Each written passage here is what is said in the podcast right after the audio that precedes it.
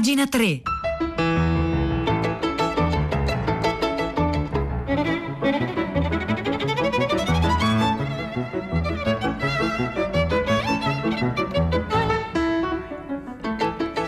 Buongiorno, buongiorno, un caro saluto da Edoardo Camurri e benvenuti a questa nuova puntata di Pagina 3, la nostra rassegna stampa delle pagine culturali dei quotidiani, delle riviste e del web. Oggi è martedì 26 gennaio, sono le 9 e un minuto. Beh, spero di non aver dimenticato e perduto niente. Ecco perché dico così. Eh, perché oggi a pagina 3 ragioniamo, e eh, potete dircelo al 335 5634 296, scrivercelo da subito, che cosa abbiamo perduto, che cosa avete perduto. 335 5634 296 per dircelo. E appunto iniziamo la nostra rassegna stampa perdendoci nella nebbia. Ecco, la nebbia è il luogo in cui ci si perde, in cui smariamo i nostri punti di riferimento e perdendoci possiamo anche in una certa misura ritrovare noi stessi, ascoltare il battito del cuore, i pensieri, ecco, lo straniamento come occasione di ritrovarsi, il perdersi come occasione ehm, eh, di, di, di, di, nuovo, no? di rivedersi in un, un punto di vista diverso e innovativo. Ecco perché questo concione così un po' trombone, ecco perché oggi apriamo la nostra rassegna stampa leggendo da doppiozero.com alcuni stralci dell'ultimo libro bellissimo di Marco Belpoliti. Eh, esce oggi per Einaudi e si intitola Pianura ed è un canto eh, dedicato alla pianura padana, una specie di, perdonatemi l'ennesima, come dire, trovata trombone, una specie di geografia sentimentale. Fra l'altro poi in questa anticipazione che Doppio Zero dà del libro di Marco Belpoliti, Pianura, eh, questa anticipazione si può anche ascoltare, eh, si può ascoltare la lettura di, queste, di questi testi fatta da una grande come Ermanna Montanari, quindi insomma andate sul sito di doppio zero e leggete e ascoltate anche l'interpretazione di Ermanna Montanari. Ma iniziamo a perderci nella pianura padana. Scrive così Marco Belpoliti su doppio zero. Piatta e piatta su questo non c'è alcun dubbio. Si stende a perdita d'occhio, ininterrotta solo da filari di pioppi e piccoli boschetti sopravvissuti alle trasformazioni agricole dell'ultimo secolo e mezzo. Se provi a camminare, la cosa migliore è seguire uno dei tanti canali che tracciano direttrici dietro il piatto senza fine non procedere lungo la strada perché potrebbe essere pericoloso anche di giorno, sebbene raramente passi qualcuno e quando sfreccia un'automobile lungo il rettifilo è meglio scendere nel fossatello laterale e lasciarla passare, anche a costo di bagnarsi le scarpe perché, salvo i mesi caldi, un po' d'acqua reflua c'è sempre. E quello sguardo eh, di Marco Belpoliti, eh, quante volte abbiamo visto quei canaletti, a quei canaletti non si presta attenzione, sono per certi versi fastidiosi eh, per quell'acqua, non hanno nessun significato poetico, letterario. Ecco, qui invece Marco Belpoliti getta lo sguardo dappertutto, no? E, um, un po' come Praterie, quel, um, Strade Blu, quel meraviglioso libro di East Moon, ecco qui Marco Belpoliti um, prova a percorrere centimetro per centimetro gli aspetti della pianura padana nel suo lato per l'appunto poetico. E in questa anticipazione ci sono davvero, davvero tanti aspetti per i quali vale la pena perdersi all'interno della nebbia della pianura padana. Fra l'altro la copertina del libro che esce oggi per Inaudi di Marco Belpoliti ha questa immagine meravigliosa, no? con la nebbia, eh, la copertina stupenda, quella, quella, del libro. E poi ancora, qui beh, si evoca la figura di Ghirri, del grande fotografo Luigi Ghirri. Lo sai che qui da noi nella pianura tutto sembra annodato, tutto si rimanda ed è una strana sensazione d'appartenenza a qualcosa che c'era prima di noi e ci sarà dopo di noi, qualcosa che ci rende sereni, anche se a volte ho l'impressione che sono dovuto uscire da quell'incanto, andarmene via lontano per vederlo meglio. Forse ho cominciato a vedere bene solo quando sono apparse nel mio orizzonte le foto di Luigi. Vedevo da fuori quello che avevo dentro. Ecco, anche qui eh, eh, vedere significa dimenticarsi, allontanarsi, anche questo è un, dire, un elemento classico della riflessione letteraria. Quando si è legati è troppo un luogo, questo, oltre a rassicurarti, finisce per imprigionarti. Noi cerchiamo il già conosciuto, quello che ci appartiene, appena l'abbiamo, sentiamo che è lì come stare in carcere, per cui è necessario evadere.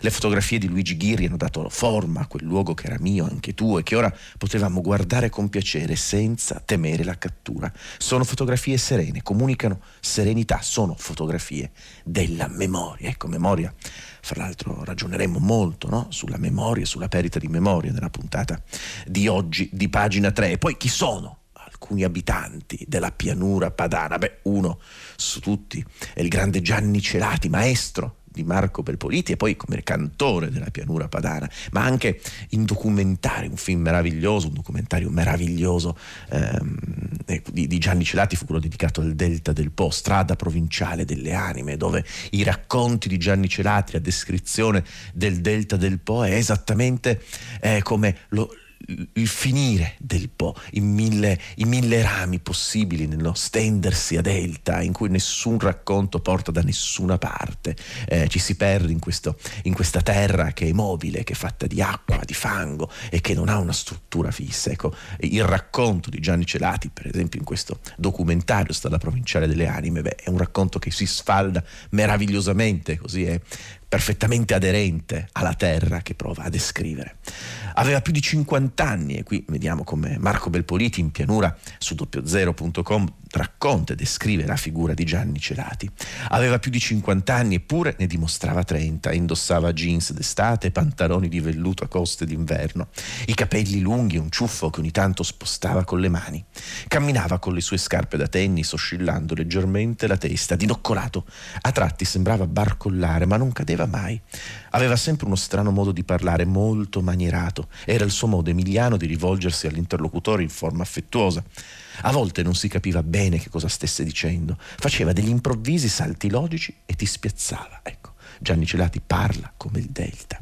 Era, questo l'ho aggiunto io, era imprevedibile mentre ti parlava, ti afferrava il braccio, metteva la mano sulla spalla, un modo per essere in contatto.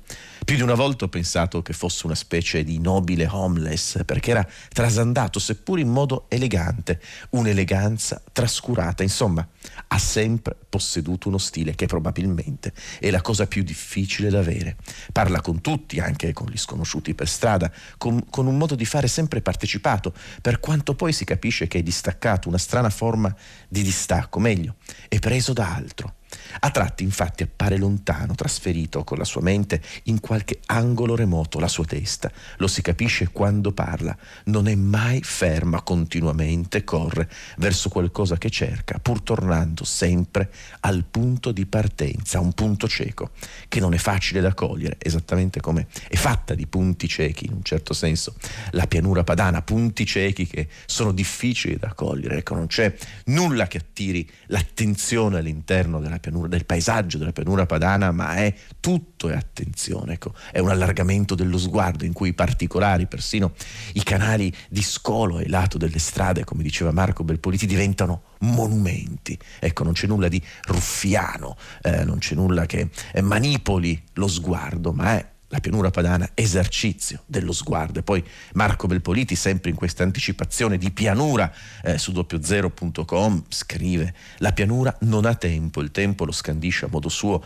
nonostante l'autostrada, le tangenziali cittadine, le superstrade che l'attraversano di solito da nord a sud. Nonostante tutto, è rimasto uguale a se stessa, piatta e davvero piatta, e chi si alza al di sopra di lei commette un grave gesto di presunzione. Qui vengono in mente alcuni di quei campanili no, che svettano la pianura padana, che sono, come dire, eh, dis- presuntuosi, distonici rispetto a questa meravigliosa orizzontalità che ci racconta Marco Belpoliti in questo suo libro Pianura, che esce oggi per Einaudi, di cui abbiamo letto un'anticipazione su doppiozero.com. Intanto al 335 5634 296 scriveteci che cosa abbiamo, che cosa avete perduto? Marina da Firenze scrive subito, abbiamo perduto la voglia di speranza.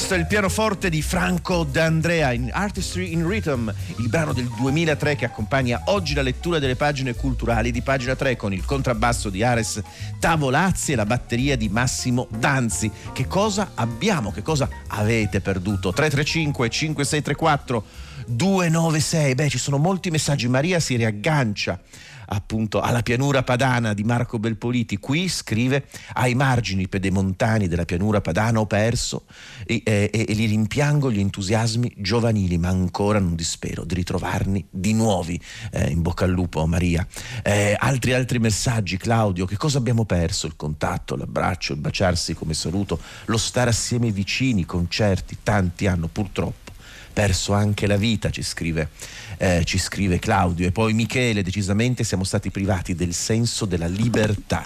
Magari fossimo immersi tutti nella nebbia. Ecco, lo ritroveremmo, quel senso di libertà, proprio lì, appunto, la funzione della nebbia. Ehm, a proposito di, ehm, cosa rischiamo di perdere, di cosa abbiamo perduto, beh, ovviamente l'abbiamo accennato anche prima, eh, ovviamente la memoria. Eh, domani sarà il giorno della memoria e i quotidiani ehm, di questi giorni scrivono, ragionano su questa, su questa ricorrenza e sulla necessità della memoria. Ehm, la memoria di per sé ha a che fare con ciò che si può perdere, un tentativo di resistere a ciò che si smarrisce, una specie di catecon, ciò che trattiene eh, quanto invece facilmente perdibile. Eh, Elena Loventhal oggi sulla stampa eh, ragiona, no? pubblica un commento a proposito del giorno della memoria. Il ricordo non basta, si deve anche narrare, scrive Elena Loventhal sulla stampa. Qual è il senso del giorno della memoria, si chiede Elena Loventhal. La distanza da quel passato segna oggi un momento particolarmente fragile. La voce dei testimoni si va spegnendo a poco a poco, la perdiamo perché il tempo è inesorabile. Come faremo domani, da domani in poi, ad ascoltare ciò che è stato? Se ogni commemorazione ipso facto un rituale, come ogni rituale si fonda sulla ripetizione, il rischio che la monotonia conduca verso un inconsapevole ma irreversibile svuotamento di senso è più che mai insidioso. E, ehm, su, questo, su, questa riflessione, che è una specie di introduzione eh, al discorso che fa Elena Loventhal, beh, si ragiona su alcuni rischi che corre la giornata della memoria, su un tentativo per l'appunto di renderla invece sempre viva, appunto non perdere la memoria. Vi segnalo Elena Loventhal in questo articolo che troviamo sulla stampa. Ieri vi ho ricordato invece già alcuni appuntamenti che hanno a che fare con la giornata della memoria. Ve ne segnalo altri, per esempio Uomini e Profeti, ultima puntata del ciclo di Uomini e Profeti, continuare a ricordare la memoria della Shoah con Davide Asseli in dialogo con Liliana Segre e Aim Baye. Andrà in onda eh, domenica eh, mattina alle 9.30, poi anche sempre eh, nella giornata mh, di domenica alle 11.50 il concerto del Quirinale sulla memoria che va in onda per l'appunto anche questa nella giornata di domenica, ma avremo modo di parlare dei tanti appuntamenti di Radio 3, andate anche sul sito di Radio 3 per vedere come Radio 3 costruisce il suo racconto per la giornata della memoria. Pietro del Soldà, sei in linea? Eccomi, ciao Edoardo, buongiorno agli ascoltatori di pagina 3, eccoci qui. Eccoti, allora. eccoti. Invece cosa non perdete oggi? Su quale notizia la, tutta la città ne parla oggi, lavora, ragiona insieme ai nostri ascoltatori e alle nostre ascoltatrici? Guarda Edoardo, lavora su un tema difficilissimo che abbiamo scelto di, di, di, prendere di petto lo stesso, anche se bisogna usare grandissima cautela. Questa mattina è stata letta da Maddalena Oliva, prima pagina, la notizia di un nuovo fatto, davvero non ho neppure parole, parole per riportarlo, il suicidio di un bambino a Bari che è trovato certo. impiccato nella sua stanza, che assomiglia molto a quell'altro eh, suicidio, una notizia che è arrivata da Palermo qualche giorno fa, in quel caso una bambina di un paio d'anni di più che probabilmente, ma sono tutte ipotesi, era stata indotta a questo gesto da un gioco online. Nel caso di Bari invece si sa ancora pochissimo, non c'è alcun legame col web, non, non, non, abbiamo troppi pochi elementi per parlarne. E tuttavia queste notizie hanno suscitato delle riflessioni, tra l'altro la testimonianza molto forte in chiusura del filo diretto di una signora che ha avuto un figlio suicida e che di questo si occupa fondando un'associazione eh, che riflette, ci ha portato a ragionare sul disagio diffuso dei bambini ed adolescenti che è aumentato moltissimo tantissimo ed era inevitabile prevederlo in questi mesi di, di lockdown, di chiusura, di blocco della socialità. Dunque noi di tutto questo ah, parliamo perché ci sembra sotto traccia, come dire, la vera crisi, il grande tema di cui troppo poco si discute, cercando anche i mezzi per, per affrontarla, per contrastarla, questa, angoscia che, che, che attanaglia tantissimi bambini e ragazzi nel nostro paese. Aiutateci con le vostre esperienze, testimonianze o competenze, se avete cose preziose da dire mandateci i vostri messaggi, li aspettiamo. A te Edoardo, grazie. Gra- Grazie a te Pietro del Soldà e quindi noi continuiamo la nostra rassegna stampa. Che cosa abbiamo, che cosa avete perduto? Arrivano tanti messaggi, tra poco li leggiamo al 335 5634 296.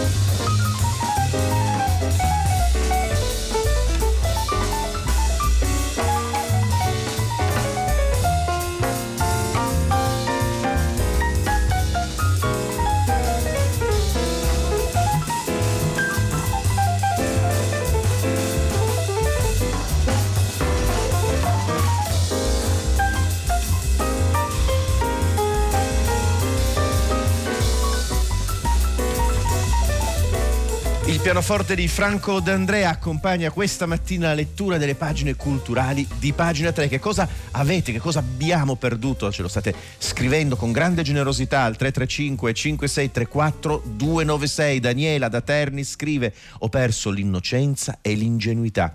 Due cose che ti davano il tempo di emozionarti e godere della prima sensazione, con il concetto di prima voltità.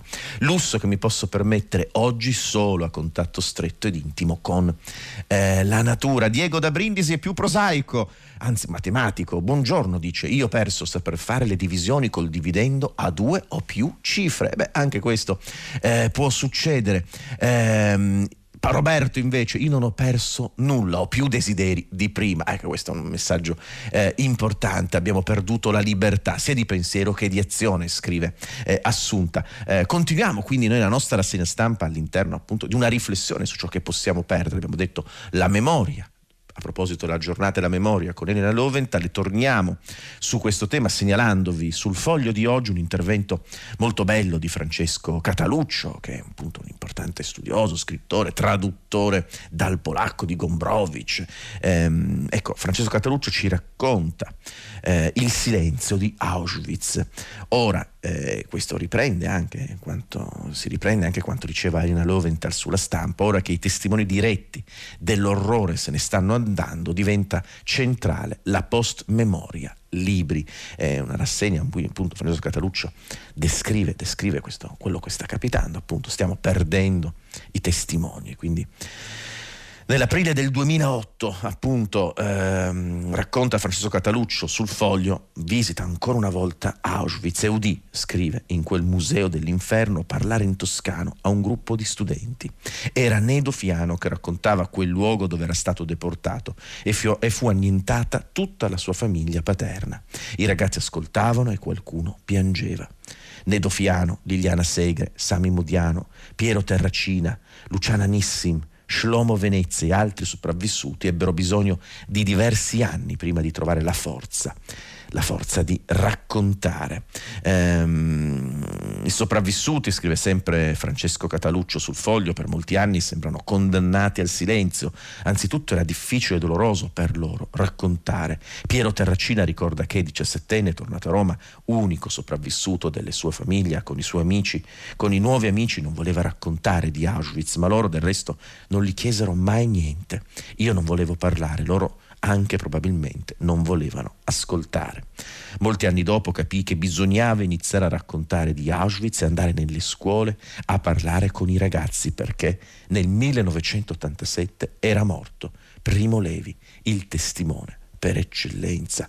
Ma anche Levi ci ricorda Cataluccio sul foglio appena tornato dal 45 dal campo di sterminio dopo un anno di deportazione. Non riusciva a trasformare i fatti in ricordi e prima di poter raccontare il proprio passato dovette riuscire a prendere distanza da quegli eventi drastici che segnarono la sua vita. Ecco, ricordi, distanza, memoria, perdersi. Molte delle riflessioni tornano all'interno di questi articoli e quindi vi segnalo questo intervento di Francesco Cataluccio oggi sul foglio.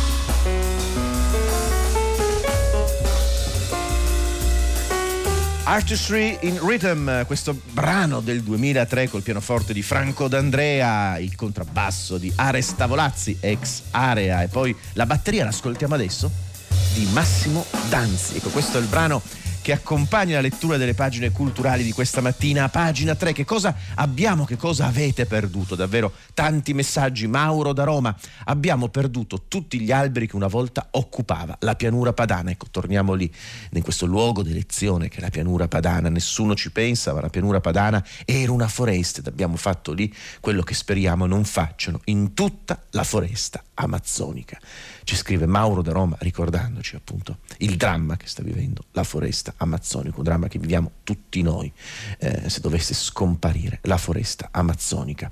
E invece un altro ascoltatore, caro Edoardo, abbiamo perduto il jazz dalla Scandinavia, perché non ce lo metti più? dico solo questo.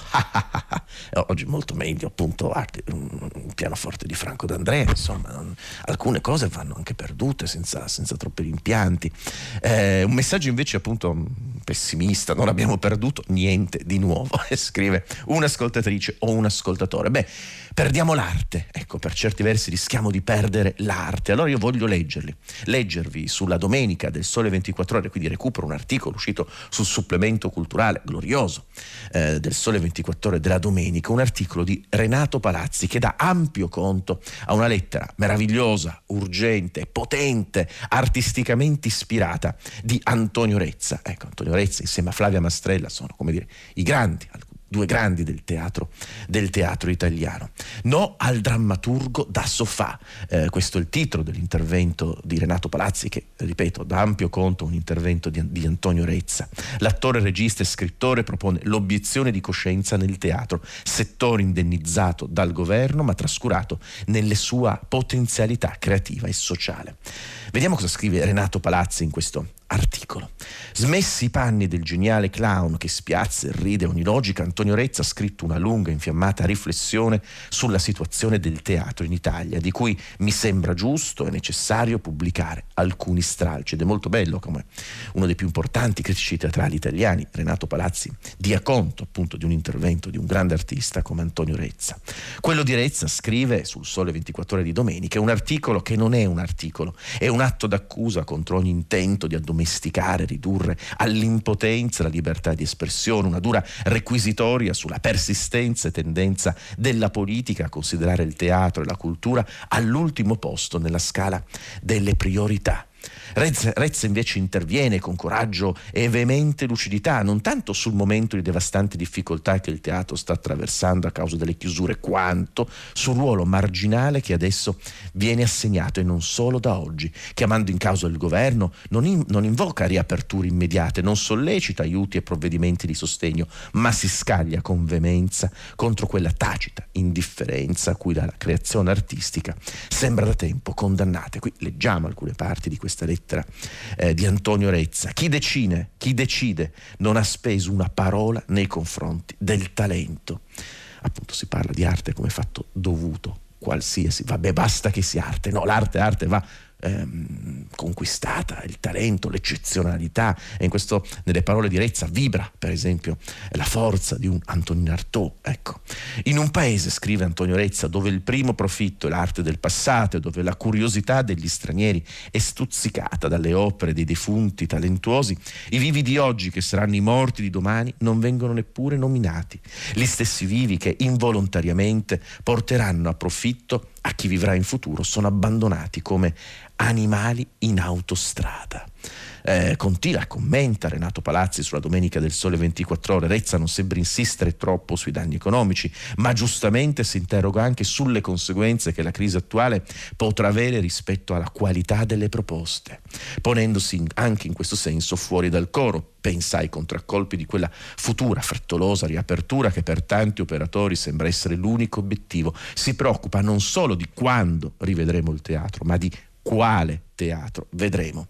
Ancora Antonio Rezza. Inventiamo un altro modo di fare la regia. Proclamano i ministri dell'altrui cultura. Riscriviamo le regole della messa in scena attraverso i criteri che prevedano la malattia. E il teatro prezzolato abbassa la testa perché così conviene. Le corporazioni si rifugiano nelle fatalità.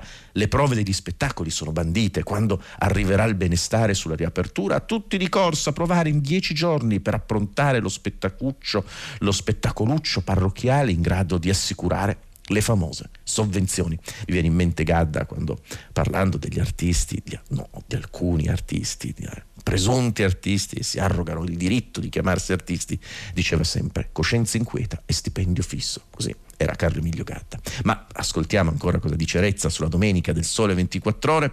Eh, quindi, dopo un anno di virus e morte, ci aspetteranno due anni di brutti spettacoli, mal provati e peggio realizzati. Certo, il tolettatore di cani ha più diritti, tra 50 anni si scriverà eh, come, eh, come tolettava bene, appunto perché mm, tutti, si pensa tutti e si pensa un poco meno alterato, eh, sempre in questo caso eh, Renato Palazzi ancora su Rezza, Rezza rifiuta con fermezza e con un, uno sdegno che definirei ferocemente etico, prima ancora che politico, l'idea di puntare su surrogati degli spettacoli dal vivo, di trasferirli su reti televisive che per lui sono luogo contaminato dove chi non piega la schiena viene fatto fuori, come se l'etere fosse il paradiso dell'imparzialità, portare in casa ciò che è mansueto, fare del teatro una fiera domestica che fa la cacca all'aperto, rendere l'attore un eunuco pubblico che entra nei salotti senza nemmeno far toletta, declassare la tecnica a ricreazione per gente che appassisce nella propria abitazione. Questi sono alcuni dei punti di questa mh, mm, importante, potente lettera in nome dell'arte, della poesia, dei maestri. Ecco, i grandi maestri del teatro, i grandi maestri della letteratura insegnano questo eh, che Rezza appunto eh, ha scritto e che Renato Palazzi sulla Domenica del Sole 24 ore dà conto. Eh, molti molti messaggi sono arrivati, stanno arrivando, che cosa abbiamo perduto? Ecco, Alessandra dice ho perso la pazienza e guadagnato tanta rabbia, così ci scrive Alessandra e questa mattina eh, insieme a Fiore Liborio alla console, Angela Landini in redazione, Cristiana Castellotti, Maria Chiara Beranec alla cura e alla regia, vi ringraziamo per aver seguito Pagina 3, vi do appuntamento con me, con Edoardo Camurri, domani mattina alle 9, come sempre. Grazie.